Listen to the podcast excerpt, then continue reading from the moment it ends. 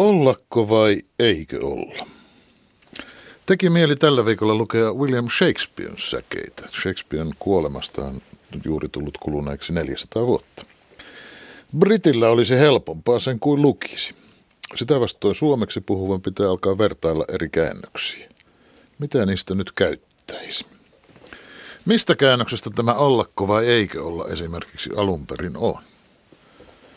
Oikea vastaus on, että ei mistään juuri tässä muodossa. Se vain elää tässä muodossa niin sanotusti kansan suussa.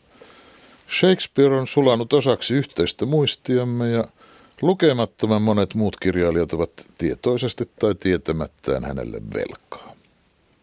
Ei se mitään, suruttomasti Shakespeare itsekin käytti häntä edeltäneiden kirjailijoiden tekstejä. Juonen kulkuja, nimiä, sanojakin. Puhdasta omaa, alusta asti itse keksittyä ei ole. Tätä on kulttuuri. Eikä ole Aleksis Kivikään muuten kirjoittanut nummisuutareihin repliikkiä, niin muuttuu maailma iskoseni. Runsauden pulanhan sitä joutuu, kun alkaa Shakespeareta kahlata. Otetaan nyt silti yksi tunnetuimmista, Macbethistä.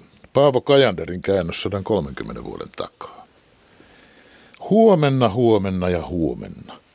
Näin päivä päivältä aika vitkaan mataa, elämänkirjan viime tabuun asti.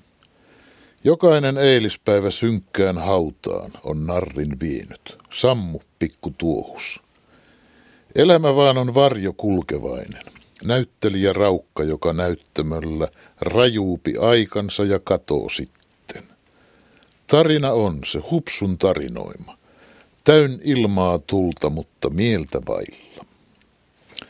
Tässä Yrjö Jylhän käännöksessä ilma ja tuuli muuttuivat sitten – ääneksi ja vimmaksi ja tämä muoto taas on lainautunut vaikka minne, muun muassa William Faulknerin romaanin nimeksi ja erilaisiin musiikillisiin yhteyksiin.